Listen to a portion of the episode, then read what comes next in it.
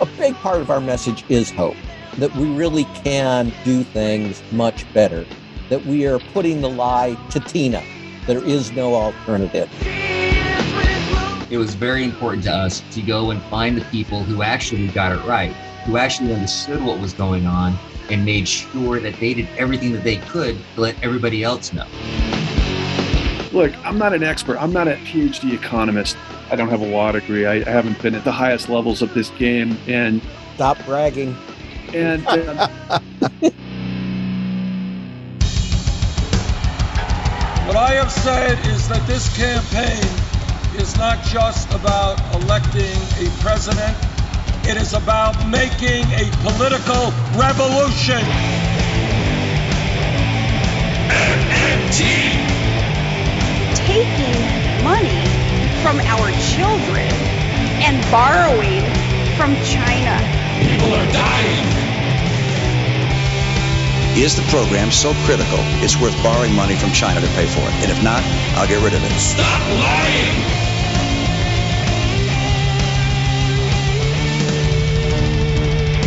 I want the truth.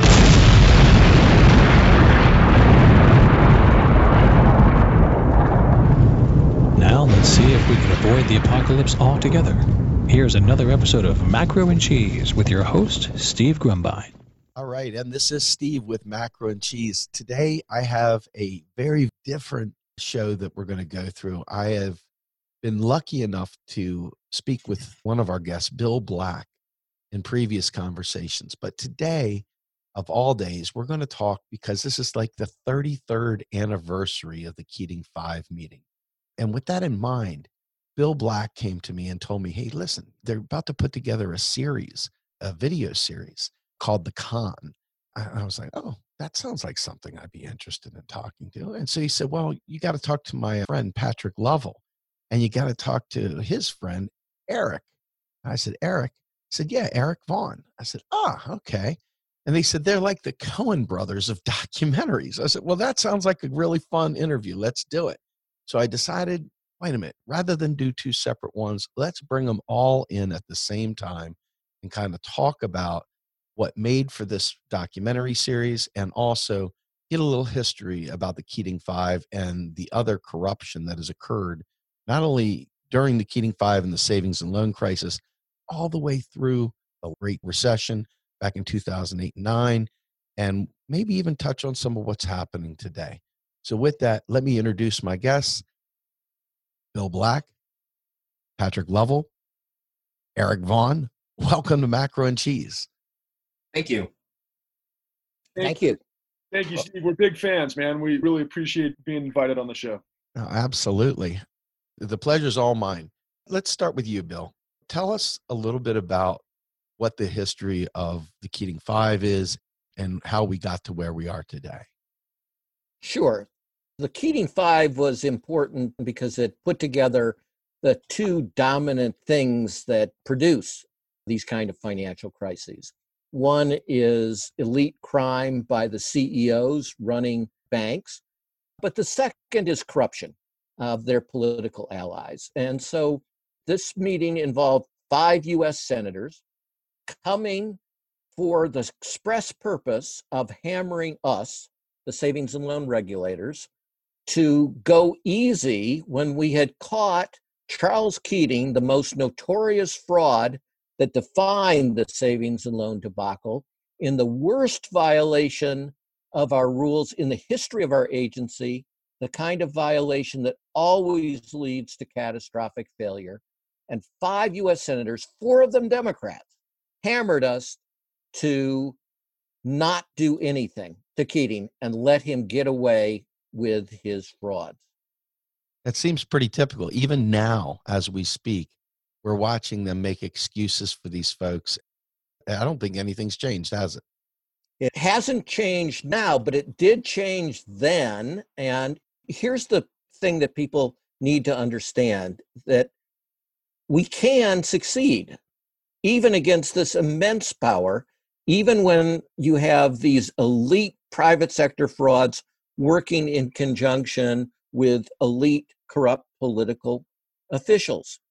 So, what we did was fight back. we made over 30,000 criminal referrals. To give you an idea of contrast, in the research for this major documentary series project, The Con, we learned from the FBI all of the federal agencies for the great financial crisis made fewer than a dozen criminal referrals. Well, by making over 30,000 criminal referrals and by embarrassing the Justice Department into prosecuting, by saying, look, 5,000 criminal referrals and only eight cases, right? And the Department of Justice got embarrassed by this drumbeat of criticism every month when we put out the statistics. They started prosecuting and they decided to prosecute the most elite of the folks, the top 100, which was about 600 individuals. And they, against the best criminal defense lawyers in the world, we got a 90% conviction rate, got over a thousand felony convictions in this kind of era. And so what happened? When we announced indictments, when we announced that we were taking enforcement actions, suddenly those political contributions that the industry used to buy the souls, if there are souls, in these corrupt politicians became a liability. Hmm. And politicians raced to give back the money or to donate it to charity. And so their greatest advantage, the crook's greatest advantage, this ability to effectively buy immunity through political contributions, got turned around on them. And it's because the regulators, particularly Mike Patriarca, a name that people should know but don't, and Ed Gray before him on April 2nd, the head of the agency had been hammered by four of those senators and refused to buckle. But there's this famous scene in it where Senator DeConcini, who hosted the meeting, a Democrat, said, Why would these top account audit firms write these letters saying that the regulators were completely out of control doing awful things? And Patriarca said, Because they have clients. DeConcini said, Are you saying that they would sell their opinions, that they're that kind of corrupt? And of course, the only answer to that, oh, no, of course we weren't saying that. Mike Patriarca's answer was absolutely, they do it all the time. Every American should have been there to see their jaws drop. They had never seen regulators stand up to them the way this happened. Now, there was more terrible things. The head of the agency removed our jurisdiction. We were the regional regulators over Lincoln Savings because we refused to give in. But that too produced a scandal. We blew the whistle on that. And he was the head of our agency, the presidential appointee running the agency was forced to resign in disgrace. So we can fight back. It doesn't mean we'll always win, but there is a real chance to do it, but we have to act completely differently. We have to call out the corruption in the system. We have to document the corruption in the system. And again, that's what the con is all about is showing the American people exactly how this same type of thing happened in the run up to the great financial crisis, except that they never had to hammer the regulators because there were no real regulators anymore. Wow. So, with that, let's bring Eric and Patrick into the mix. You guys decided to take on this challenge, and what an incredible story, right? Tell me a little bit about how the con came to become a thing. Eric, I'm going to defer to you to kind of launch first. Okay. Well, that's funny because I was just about to say that uh, the origin of this actually began with Patrick's own experience. So, in kind of like a corollary to this. It's like I met Patrick years and years and years ago when we were producers on a show that was basically a home makeover type show that we later found out was, for all intents and purposes, a PR front for a subprime, non prime lender who was a contributor to the great financial crisis. And it was an ironic turn that this thing that was basically, you know, paying for our daily lives ended up being indirectly an agent of our own downfall. And this is very much where Patrick's you know story kind of picks up. And I'm sorry for speaking for you, Patrick, but you did throw it to me. So with Patrick, he got into the housing market right in the middle of all this. I was lucky enough to have just gotten out, actually.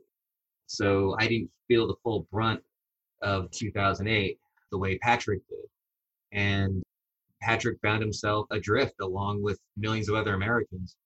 And it came right down to the simple fact where it's like, here's this guy who's a storyteller by profession who basically had a simple question What happened to me? And everything that he was seeing in the newspapers and in the television and so on and so forth wasn't adding up to his personal experience.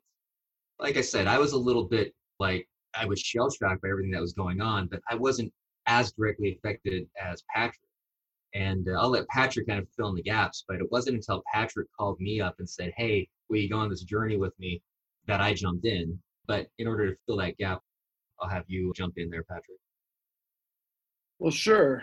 And Steve, I find it serendipitous that, you know, we're broadcasting this on a day that is the first day of Pesach, of course, Passover. And I'm not a religious guy by nature, but I am fundamentally framed by the story of Exodus and particularly the integrity of law. I don't think that God provided the Ten Commandments to the people with one side of the tablets for a set of rules for the people, and then on the flip side, some sort of secret sauce for those who are the power and their minions. And it's equally serendipitous that Bernie Sanders announced that he's dropping out of the race, which is, of course, very disappointing for all of us who are Bernie supporters, which I am. But I have been in my space somewhat critical of Mr. Sanders from this particular vantage point as much as I believe in all the New Deal corollaries, and several years ago, Bernie came out with a really profound statement that literally fell on deaf ears. He said, Wall Street's business model is fraud.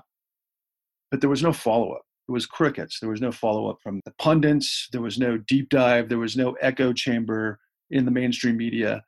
And it was incredibly difficult for me. We're on this podcast with Bill Black. And Mr. Black was the answer to everything that I had been seeking. So, in my own experience, when we go back to the 2008 financial crisis, I'd been an independent entrepreneur. I'm a business guy. I know how to make things happen. I'm a producer. I was actually living the 101 version of my American dream. I happened to get shoehorned into a pretty easy deal in my first home. I had a young family. And then on September 15th, 2008, the world came crashing down on my head and it didn't make sense none of it made sense. The media made no sense. Bush's, you know, emergency situation with Paulson and the behind the door meetings between Geithner, Paulson, and Bernanke, and of course, all of the heads of the families of Wall Street. And I say that kind of tongue in cheek, but it makes sense for those of you who have been progressives all along and understand sort of where I'm going with this. But none of it made sense. And I was just literally dying for answers. And I'm trying to dig out of the rubble. I'm you know, I got my family on my back. I, you know, ran out of income. And it was a horrible, horrible situation. In fact, it nearly ended my life. And the reason why it feels so crystal clear to me today is because a lot of people are on the verge of that happening because of this COVID 19 and the way that the bailouts are working right now. And ultimately, how the working class of this country and the vulnerable are going to pay a very heavy price on the other side of this, considering the criminal in chief, right? But I bring it full circle to Bill Black because I caught him on Bill Moyers, and suddenly I literally almost fell out of my chair because everything he said was like checking off the boxes of everything that I had been dying to understand. And so one thing led to another. I reached out to Mr. Black, and I had been concurrently working with Eric. Now we fast forward in the timeline somewhat, but we went on a journey where we were able to surf the Occupy Wall Street wave to try to find out what the rest of America was trying to figure out. And we made our first documentary in that time space. But as I was moving through it, I was reading a lot of Matt Taibbi. I'm reading every financial journalist I can get my hands on. And Taibbi specifically was propping up a couple of whistleblowers.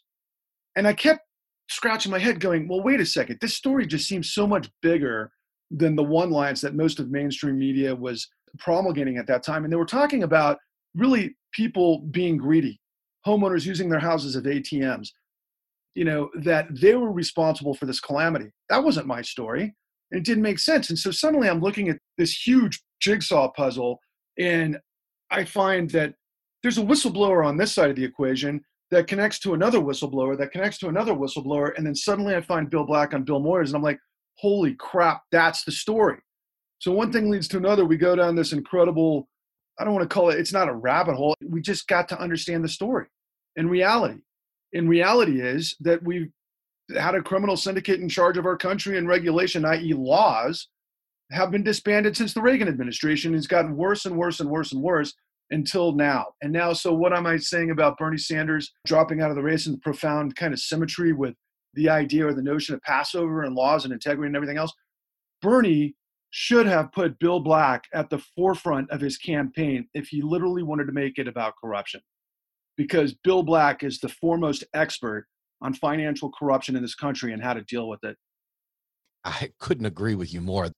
That's outrageously powerful. I want to just piggyback on something, you know. I almost lost everything. This that freaking recession crushed me. And I've been on the air so many times talking about my calamities and stuff. To hear you talk about your side, it was like a very surreal moment because there's a lot of us out there. It's not like it's unique. Millions of us were destroyed during that time. And these people got off as if it was just a simple mistake. Like, oops, sorry about that. Too bad about that. And you're right. Bill Black should have been at the forefront of the Bernie Sanders campaign, not just Bernie Sanders. If Bill Black would have been in the front of that, the Represent Us gang could have also easily signed on to that because the anti corruption that they're fighting for as well. There's so many groups out there that maybe are not Democrat or maybe are not distinctly partisan here, or maybe not even progressive, but completely are bought into the idea of anti corruption laws. And to have someone like Bill Black out there as a surrogate for him that could actually fight that fight with that platform, similar to what Bernie Sanders was able to do for Stephanie Kelton in terms of the economic lies that we've been facing, to have the corruption lies exposed and have someone as an attack dog out there for that, that would have been absolutely epic because all those DNC insiders that suckle up to these people would have been forced to be on the record as to being either A, against corruption and prove it, or B, they'd have been exposed. And I think that that's a damn shame. I think you nailed it perfectly. Bill, it sounds like you're in pretty high esteem with everybody on this call. How's it feel to know that you're a hero? yeah, I think that's Lincoln thing about being taken out of town with tarred and feather, not a rail. That, but for the honor of the thing, I'd just sooner skip the experience. well, let me just say this. I think that this story in general, I would like to say that the story that you uncovered is unique, but it's unfortunately a continuing story. It's like a sequel that never ends, and we're still experiencing it now. I mean, the most recent, and Patrick nailed it, the most recent bailout that occurred here as a quote unquote stimulus really didn't help the people at all. It just helped the bad doers in the background. I mean, the result of this is really quite tragic, actually. What do you see in the current environment? So you put your finger on exactly one of the themes that I have, and certainly that the con has. And by the way, I have no financial interest in this effort. I just help with technical advice and such, and you know, introducing them to folks. So as a first small thing, I'm in Minnesota this semester, so I am five miles from where the Coen brothers actually grew up in St. Louis Park, Minnesota. But the thing you put your finger on that I want to build on what Patrick said, and I'm not Jewish, but obviously they're the famous four questions that one asks at Seder. And the first one is, why is this day different than all other days? And your point is the correct one. It isn't. right. This is the same thing, repeating endlessly with minor variants. But we, at times, effectively responded as a nation. Well, why? Because we got the facts. So, again, one of the things the con does is put this in historical perspective. Why was there a New Deal involving banking? Because there was a Pecora investigation, Ferdinand Pecora. And we tell that story. You know, this is a guy that knew nothing about banking, but he was honest and he had been a prosecutor of corrupt people. And he realized the story was one of corruption corruption in the private sector, corruption in the public sector, and of course, the interconnection of those two things. And his exposes were a sensation in the nation. They provided the facts, they created the political space for real reforms. And we had real reforms, and they worked brilliantly for a half century. And then we violated one of the key rules of conservatives that actually makes sense, which is if it ain't broke, don't fix it. right? That's actually a smart rule. So we took a system that was working brilliantly and at the behest of the banks and at the behest of what they called themselves the New Democrats, we destroyed that system. And now, to put my criminologist hat on, we created a criminogenic environment that creates wave after wave of elite fraud that with the Gresham's dynamic in which you gain a competitive advantage when you cheat, well, then market forces become perverse and bad ethics drives good ethics from the marketplace. And so the great financial crisis is actually the third episode, the third act of the tragedy that is the savings and loan debacle. It's the same people. That's what we show in the con. It's using the same fraud and predation tactics that we saw in the savings and loan debacle. Indeed, you asked about compliments. The most sincere compliments I've ever received in my life are from Charles Keating and from Roland Arnall. Keating was the head of Lincoln Savings, Roland Arnall was the head of Ameriquest. And both of them decided they had to get out of the jurisdiction of the Office of Thrift Supervision West region because we were so effective. And so, in the first case, Keating used immense political capital, these five US senators, connections to the White House, the Speaker of the House, who was also a Democrat, Jim Wright, and such, all to get our jurisdiction removed over Lincoln Savings, producing massively greater losses. In the case of Roland Arnall, it was he decided there was nothing he could do because we had fought back so effectively. So he voluntarily gave up federal deposit insurance, voluntarily gave up his charter as a savings and loan to escape to the sanctuary of what is now called the shadow financial sector without regulation. And then he is the one that built and grew massively over the course of roughly a dozen years and spread through this Gresham's dynamic, this epidemic. But the test bed was a savings and loan debacle, where all of these forms of elite fraud, predation, and corruption were adopted. In the savings and loan debacle, there were people that fought back with courageously. Let me ask another name, Joe Selby. He was in charge of our Texas, which is one of the epicenters of fraud. Why was he there? Because Ed Gray, the chairman of the agency, a conservative Republican, who had this road to Damascus experience, because he listened to the examiners, right?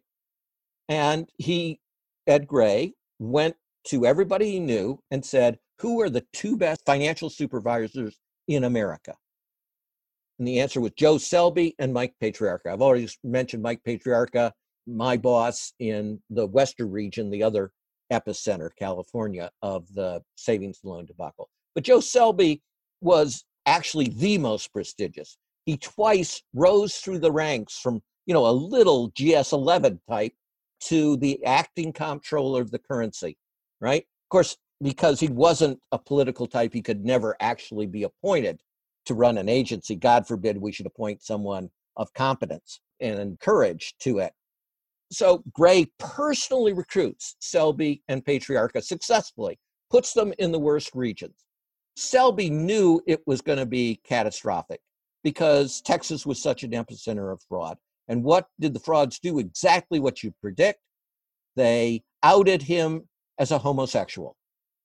and the Speaker of the House, a Democrat, demanded that the head of the agency fire Selby on that grounds. Ed Gray refused, but his successor, Danny Wall, openly took credit for forcing Selby out of the government. This is the most effective, bravest, most competent financial regulator in the world. And they didn't just force him out, they bragged about forcing him out on the most disgusting, unrelated basis in history, right? Despite all those things, where Selby knew if he took a position like that, he would probably be outed and such, where Patriarca knew that his answer, of course, the most elite audit firms are corrupt and giving clean opinions to the worst frauds. All these people knew that this was going to end their careers. And all of them not only did it, but would have done it again. And I will tell you the other thing. I was one of the four regulators that took the notes of the Keating Five meeting that led to the Senate ethics investigation and such. So I worked very closely with my three counterparts for a decade, right? To this day, I have no idea what the political affiliation, if any, of my three colleagues was. It was literally not an issue. Government can work well. You just have to pick people who believe that government can work, who are intelligent and courageous, who listen to the examiners, listen to the regulators. And so the con has to do what the Pecora investigation did because we've had no real investigation. Because all those criminal cases we had and the big civil cases we had that weren't settled, they put facts in the public record. One Not the- only we have no convictions out of the great financial crisis of any of the elites that drove the crisis, we never put the true facts. Instead, we put a whole series of lies, and the con exposes all those things. I want to say something here, real quick. What is often missed in these white collar crimes, and they try to paint them out to be administrative crimes, what is lost is the suicides, is the lack of health care, and everything else that comes from the financial destruction that occurs to everyone not in the elite. And as much as I am all for finding corruption and getting it out, I want to also put things in a proper context. It has been my experience that people oftentimes avoid the very real bloodletting in their description of the outcome of these white collar crimes. They make them seem like it's just a matter of, well, I don't like that somebody rich got over on me. And that's not the case at all. If it was just simply a matter of white collar crime and so forth, whatever. But people literally are dying from these things. By dividing it up and ignoring that, I think people miss the real impact of your work as a whistleblower, Bill. I think they miss the real work that Patrick and Eric are doing in terms of bringing this out. There is real, honest to God death that comes from their behavior. Do you agree with me here? Yeah, I've been talking a lot, so I'll try to make this very brief. Two things. One, as white collar criminologists, we know that white collar crime kills and maims more people than all the blue collar crimes combined. And Amen. second, your point. Let me give you an example of that Charles Keating. Charles Keating deliberately targeted retirement communities, deliberately targeted widows, tested and hired and found the ideal person to scam them which was an 18 to 19 year old kid, a boy, young man, if you want to be generous. This is their first job ever. And they would convince them to put their life savings not in insured deposits of the institution, but uninsured junk bonds in the holding company owned by Keating that was actually insolvent where they would suffer massive losses. And so, a couple of things. One, yes, that led to immense, awful things for those victims, including suicides. But it also meant he made so many victims $300 million of fraudulent sales, almost entirely to widows and to nuns, by the way. Keating pretended to be a super Catholic. But on top of that, it allowed us to pick among the over 3,000 victims, in fact, over 10,000 victims, the ideal story. So this is what we did. We led not with some statistics, not some complicated story about the fraud scheme, but widow. And there was a bait and switch. So Lincoln Savings, the insured institution, would advertise certificates of deposits, you know, at a slightly longer year, so a slightly higher interest rate. And if you called in seeking that insured deposit, they would say, Oh, if you're interested in a slightly higher interest rate, you can get it through our affiliate. And it's backed entirely by the savings and assets of Lincoln Savings, you know, by this bond. And so the nice young man told the woman that this is the story she told him. She was the sole support for her daughter, who was, you know, like uh, 50, who was a quadriplegic. And the only significant joy that she got was she loved the coast. And so, mom, the widow in her 70s, is telling the nice young man, I need to save so I can buy a van that is wheelchair accessible.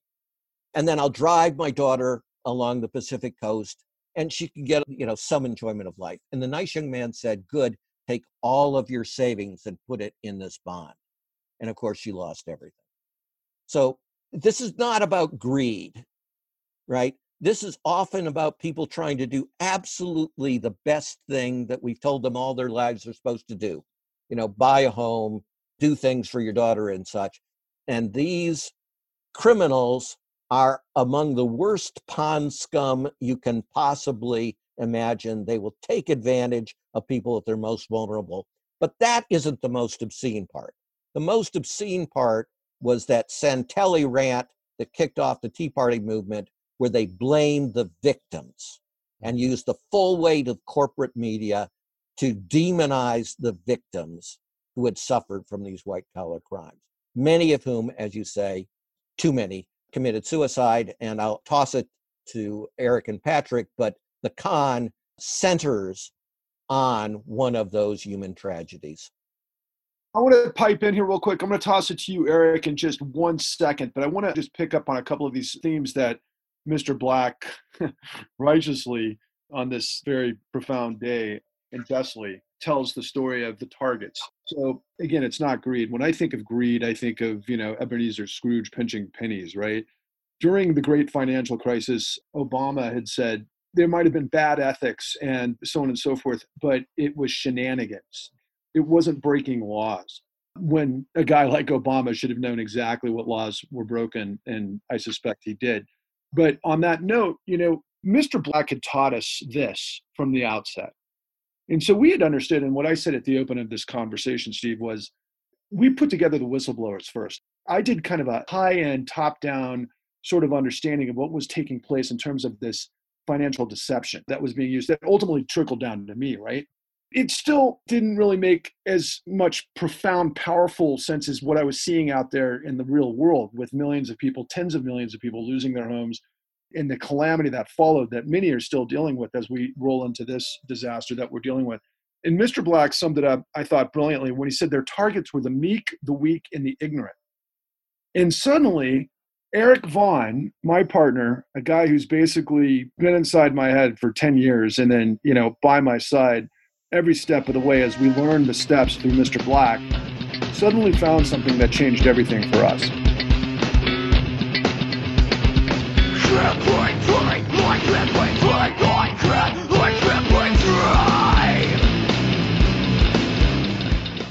You are listening to Macro and Cheese, a podcast brought to you by Real Progressives, a nonprofit organization dedicated to teaching the masses about MMT or modern monetary theory. Please help our efforts and become a monthly donor at PayPal or Patreon. Like and follow our pages on Facebook and YouTube, and follow us on Periscope, Twitter, and Instagram.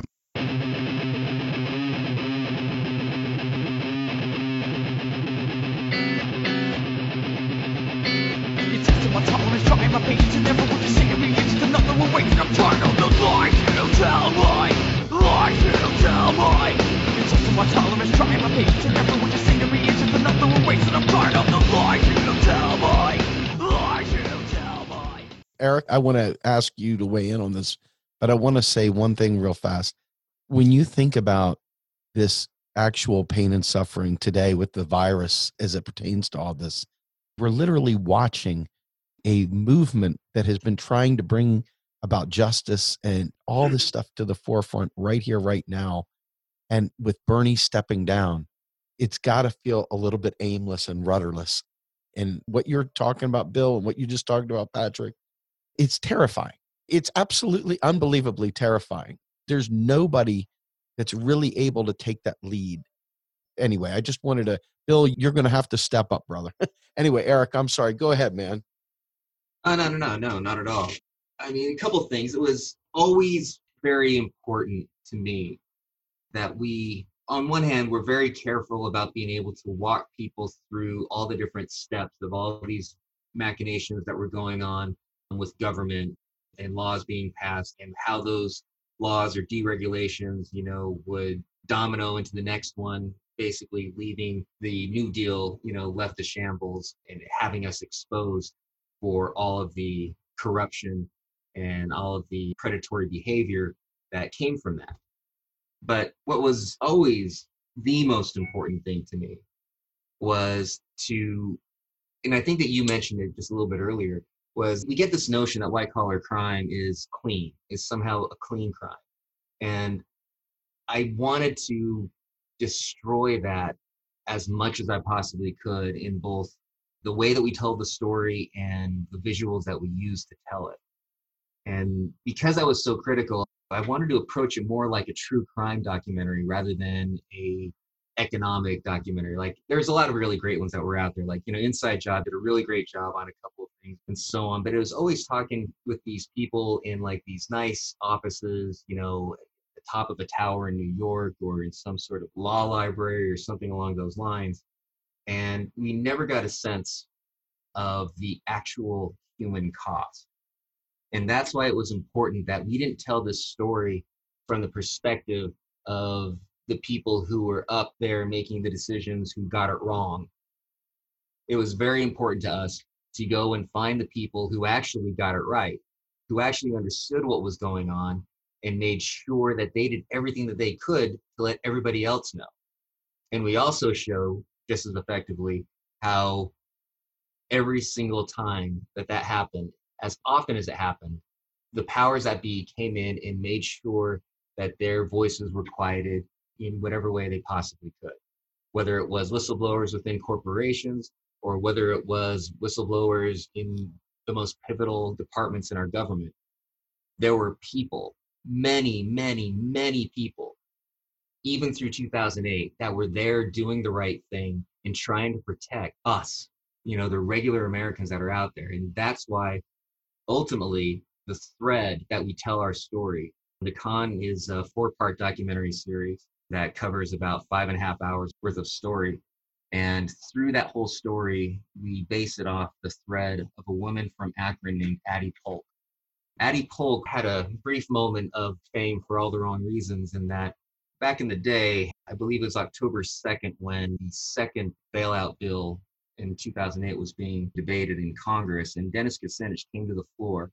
And just the day prior, the news had broken local Akron and Cleveland newspapers about this woman, Addie Polk, who, when the sheriffs were coming to evict her from her home, a home that her and her husband had fully purchased all the way back in the 80s. It's like they had purchased it originally in the early 70s and they finished paying it off, I believe, sometime around 1985. Right. And then Robert Polk, Addie's husband, who was a worker in, I think, not one, but two of the different tire factories in Akron. You know, classic story of the Great Migration, right? You know, people coming from the South, coming up to the industrial Midwest to find jobs and find their part of the American dream. They were? African American. Yes.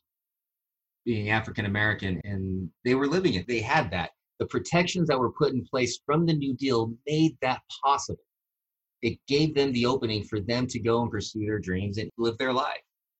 And as those were being degraded and as those were being eroded away, so too was that dream taken away. In the early 90s, Robert Polk passed away, natural causes, nothing dramatic. 1995, actually.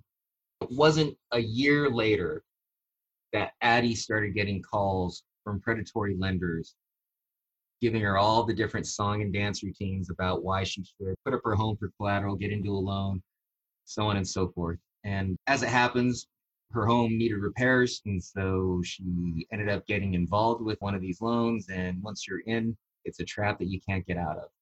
And she ended up being involved with several loans rolling along, you know, year after year. And she was completely entrapped. And that's the best version of the story. There's another possibility with this story that we go into in the documentary. And I think at this point, I'd rather let that be something that people discover as they view our documentary. But that's the best version of her story that can possibly be. But through this, when the sheriffs came to her door in that October day in 2008, she went into a case, pulled out her husband's old revolver, and shot herself five times in the chest. Oh my God. The sheriffs were there. A neighbor had said that he was worried about Addie. They heard the noises. They weren't entirely sure what it was. They were able to get into the home and they found the body. Or not the body, I'm sorry, because she was still alive at the time. And that was that day. And her story goes on from there. She didn't die immediately, but it became very apparent that this was the story, right? She was of the minority population. And one of the things that came out of the 2008 financial crisis is that if you were a minority, you were hit harder. 70%, I believe, and make sure I get this right though, but I think it's 70% of the wealth of the Latino community was lost in the 2008 crash. And I think 65% of the black community's wealth was lost, disproportionate to other communities. They went after specifically elderly people, especially. Basically, if you were vulnerable in any way, shape, or form, those were the targets. And we show in the con how people were targeted, the techniques that they used, how they systematized it, how they basically turned lending institutions into fraud factories, and how those fraud factories fed the banks, and how those banks used those fraudulent and predatory mortgages in order to defraud other people further downstream. And we show how this entire thing gets covered up we show who's in the pivotal places making the pivotal decisions that make it possible that this strange place that we're living in right this very moment today we're the origin story of the world we're in right now. Ultimately that is what the con is. But anyway the main point is is that yes understanding that real people were hurt. Whether you were a person who were getting involved with fraudulent and or predatory loans or whether you are a pensioner whose pension management company basically got duped into taking securities that were based off of these fraudulent loans. If you were on the front end of this and you had real money, you lost. If you were on the back end of this and you had real money, you lost. Everybody in between, most of them made out like bandits. And that's the world we live in today. I interviewed Keeanga Yamahtta Taylor of Princeton not too long ago, who'd just written a book about redlining and the end of redlining and predatory inclusion, the loans and the idea of home ownership, which basically is the spark of everything you're talking about. In the early 70s, these people were given houses that were literally dilapidated and nobody would have moved into them. They were absolutely rat infested, and floors were breaking apart, and pipes were bursting. But the need to own a home, the idea of having wealth, and so forth, the banks were completely and utterly protected from these fraudulent loans, from bringing these people who didn't have anything else in their lives going for them, trying desperately to get some security under them. They preyed on them, they put them into these horrific situations and I think that these were just the beginning. Redlining, you know, obviously was horrible, but then the end of redlining involved more corruption, more of the same stuff. And that was early 70s. And as you carry that into the 80s, it's clear that these things were building on their own. There's a little bit of a tsunami effect that took place here. And we're in the midst of a second or third or fourth wave carrying people out to sea. It's an atrocity. It's absolutely an atrocity. So when is the con expected to be released and how is the distribution for it? We're, we're working on the release schedule right now. It is coming very soon. is what I have, but I think Patrick probably has a little bit more details than I do. Let me answer the question with a question to you, Steve. You're an independent media, right? You've got to do this thing bare bones, do it yourself. You know, I looked at your bio on LinkedIn. You're an extraordinary talent. You've got the ability to wear a lot of hats and to configure what brings this, you know, blog to the people in a way that's up against, shall we say, mainstream media and the formula that they feed upon is really the subject matter, correct? That's correct. Okay, so just to ask you a question. If you had the Pecora hearing, the modern day Pecora hearing, and let's just frame this because we talked a lot about the material, but right after FDR got elected, because of the radical movements of that day, led, quite frankly, by Wright Patman, who was a first district congressman from Texas, who's part of those old radicals, the farmers against, quite frankly, the bankers of that era. And he knew what was happening with the Great Depression, which incidentally was a pre carbon copy of what happened in 2008, and quite frankly, everything from the first act of the S&L crisis, which also includes, of course, Michael Milken and the junk bond king and the leverage buyouts and all of that stuff that's played in.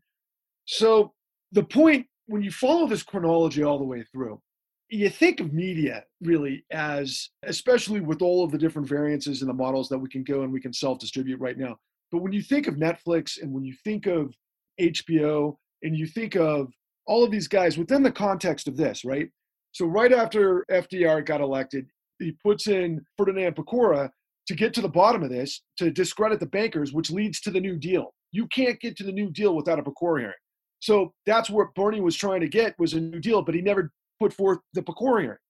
So then you think of all of this in the context to a choked media. We all know on the progressive side that the media is choked because whether you're mainstream media, MSNBC, Fox, CNN, they're all part of the same source, right? But then if you go down another tier, where do you think Netflix and everybody else gets their funding from? all these folks that have been dulking us for years. It's debt financing. So we don't know exactly what's going to happen next, but I think this is how this whole thing's going to play.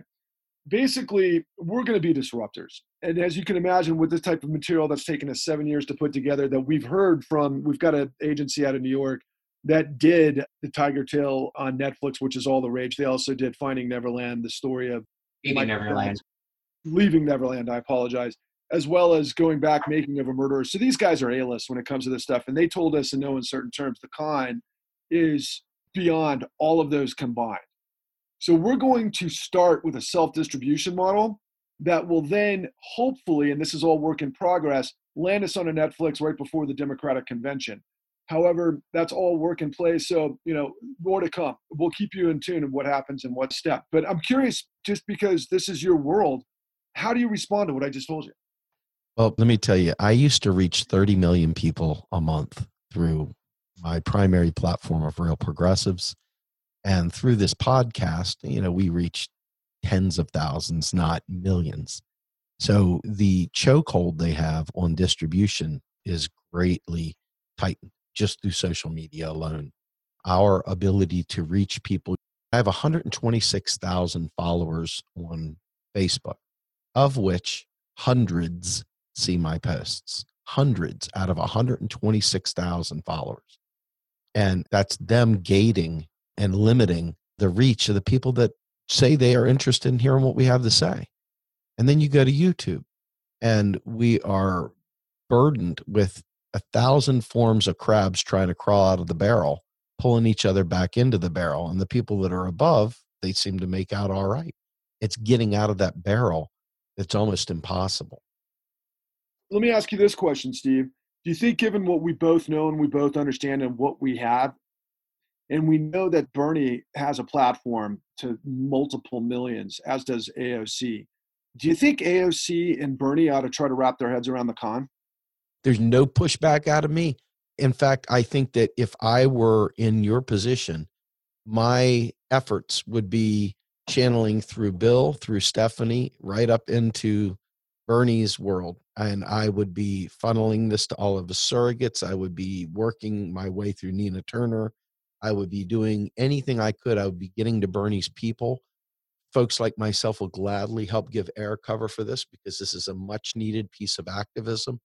So, yeah, that would absolutely be how I would approach this.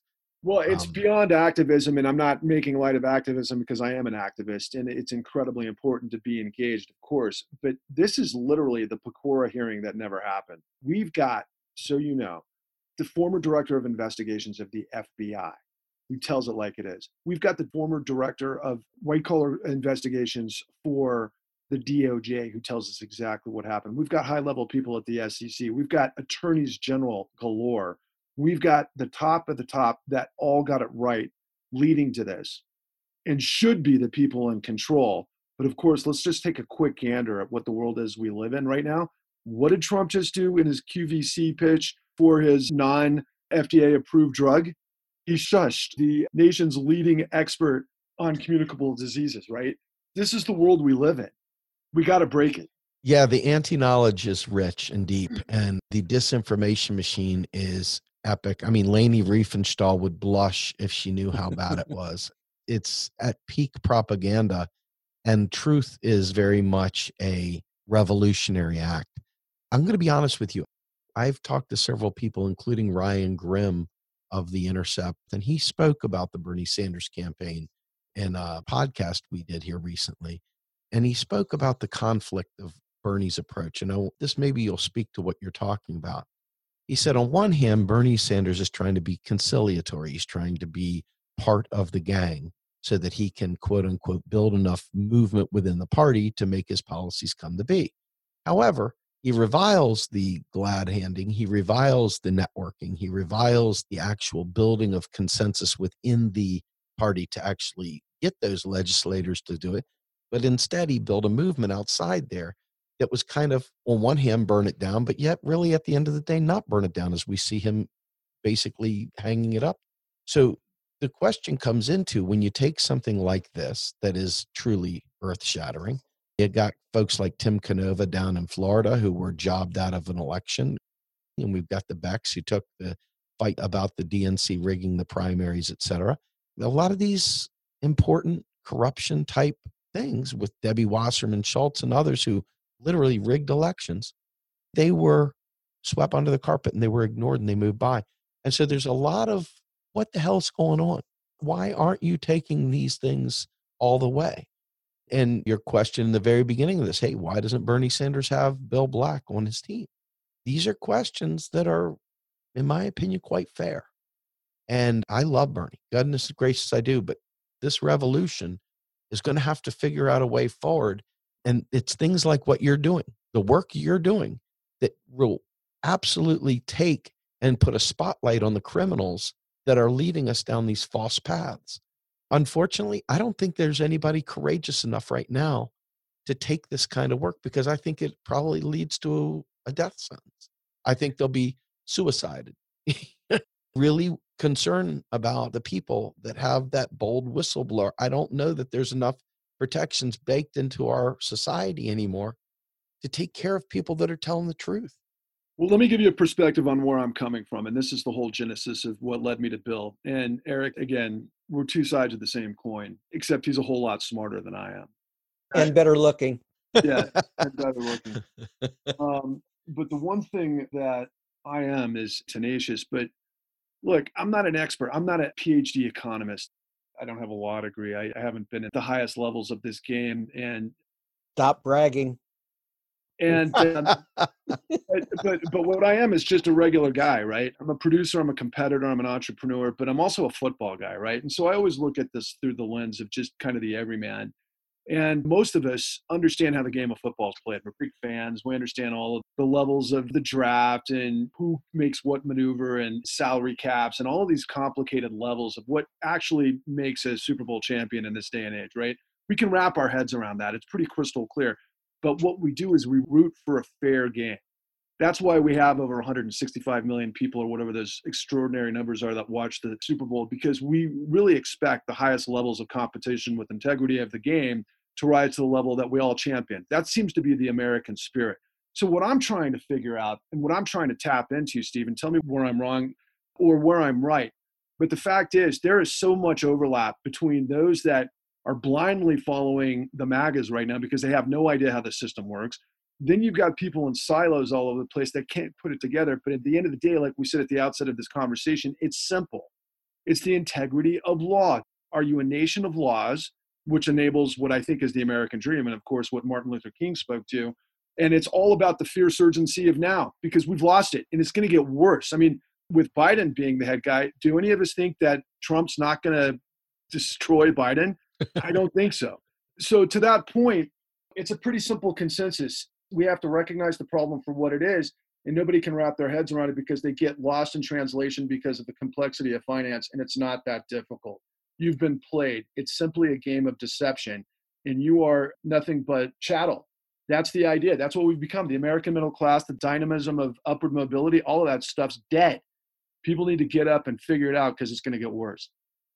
I want to push slightly in a different direction because I think the message also is one of hope. Now, part of it is one of our mottos during the savings loan debacle that it is not necessary to hope in order to persevere, right? So that's part of the message. You just do the best you can. But as you deal with, Steve, all the time in discussing MMT and job guarantees and such, a big part of our message is hope that we really can do things much better, that we are putting the lie to TINA. There is no alternative. Yes. That Democrats need to throw millions of people into unemployment and kill social program after social program in a series of Sophie's choices. And that they not only do this insanity, but then they glorify it acting like they're being virtuous in seeking budget surpluses and austerity that will cause immense destruction. We show that you can succeed. What we also show is that there's no such thing as a decisive battle where you win for all time. It takes every generation fighting all the time to fend off folks this powerful.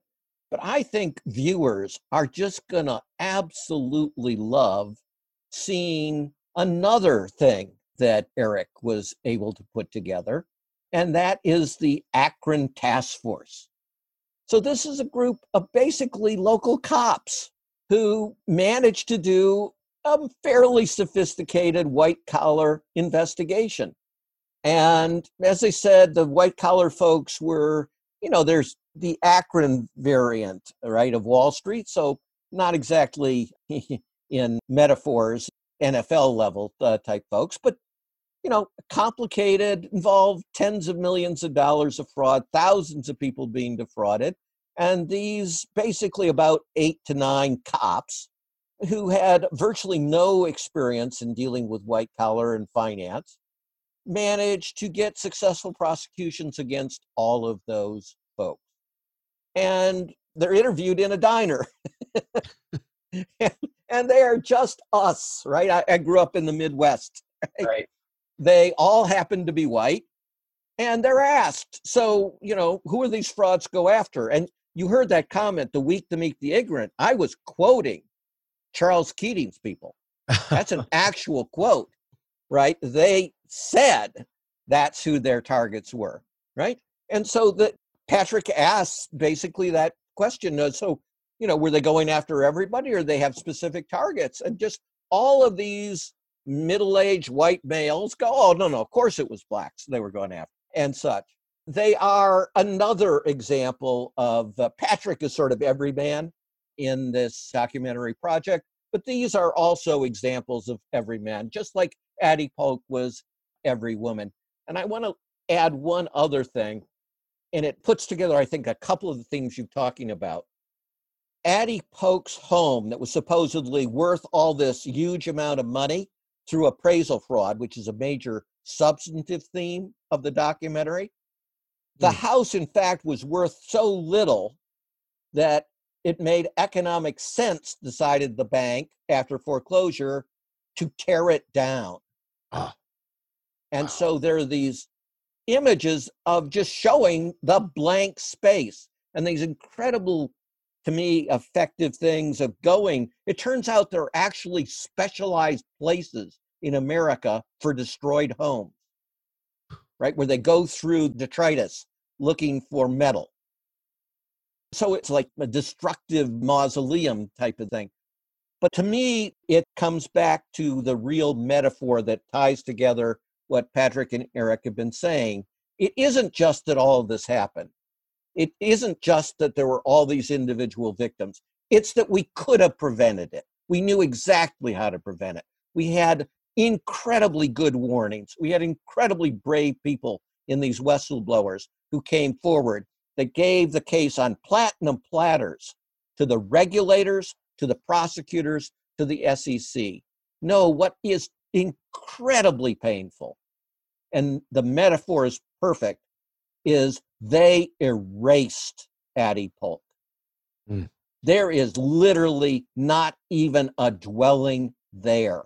They sought to erase her story, and the con gives her back that voice. I want to ask you one final question before we close off of this.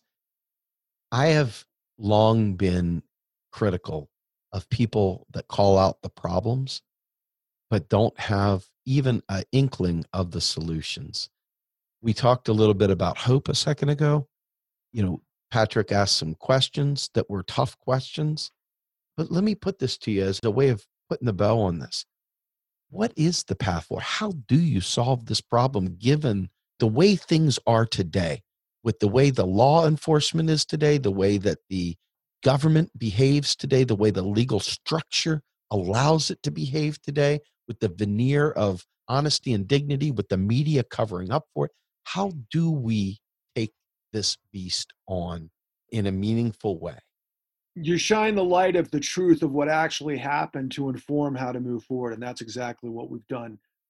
How to put the truth in the hands of those who have actually a megaphone to the people that need to hear it. What we have is a choked, clogged system that has basically obfuscated and lied, denied, switched the blame, and implicated the victim.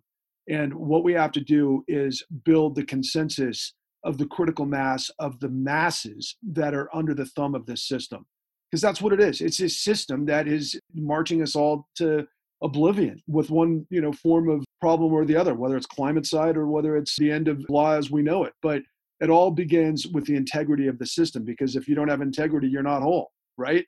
And the bottom line is that's what we put together. And to me, I'll finish where I started. Bill Black is the man this country needs to listen to. We're watching right now President Trump fire inspector generals to be able to use a slush fund in any way he wants off the heels of whatever happened yesterday in Wisconsin because of the Supreme Court and yada, yada, yada. The bottom line is that it's a hostile takeover, folks. And there's good people that really cherish the notion of life, liberty, and justice for all. And that's which side we're on. I just have two thoughts to conclude with. I think one of them is that corruption as an issue has no side. Whether you're red, whether you're blue, no matter how conservative, no matter how liberal you are, no matter where you are on any kind of scale, there is nothing controversial about the idea of rooting out corruption from our system. And I think that with all the different conversations that are out there that are splitting us apart, that if we can at least rally around this, everybody can rally around getting rid of corruption, then there's a shot, a big shot for something to happen. Right. And then the other thing is, because I kind of want to continue on to like the more hopeful side of this, is that one of the things that we show is that at every single level of this con, from the street all the way up to the C suites and to the halls of power in DC, there were people that were doing the right thing. There were people who the system had every chance and every opportunity to do the right thing and make the right things happen. It took very specific and very well placed individuals to thwart that. The system, if it's minus that, can still work it was set up to work. We had whistleblowers. We had people, you know, at the FDIC. We had people at the SEC. We had people in the DOJ. We had people in the FBI who were all ready to do the right thing. and it was just certain individuals at the right place at the right time or the wrong place at the wrong time that stopped it. Right on. And Bill, in a separate conversation, I think I can find an MMT lining here for another follow up to this because oh, of course, absolutely. This right here is for those of you who follow me at all, you know that I live and die on the MMT message because I feel that it unearths the biggest corruption of them all that even gives the veneer to the corruption we're speaking of today. And when I think about the lies of money creation and how money gets to people, and I think about the capabilities of the federal currency issuing government, and I think about why we even have these predators out there to begin with, allowing these things to happen, it sets a whole new conversation that I can't wait to have with you, Bill. and you guys, thank you so much, Eric, and thank you, Patrick. I really look forward to seeing the con, and we'll do anything we can to promote it because, wow, what phenomenal work. And it's just a pleasure to meet all of you. Bill, I've talked to you so many times. I really appreciate your friendship, and I look forward to talking to you all again soon. Steve, likewise. Thank you, man. Thank you, Steve. You've got it, man. Y'all, this is Steve Grumbine, Bill Black, Eric Vaughn, Patrick Lavelle. We're out of here.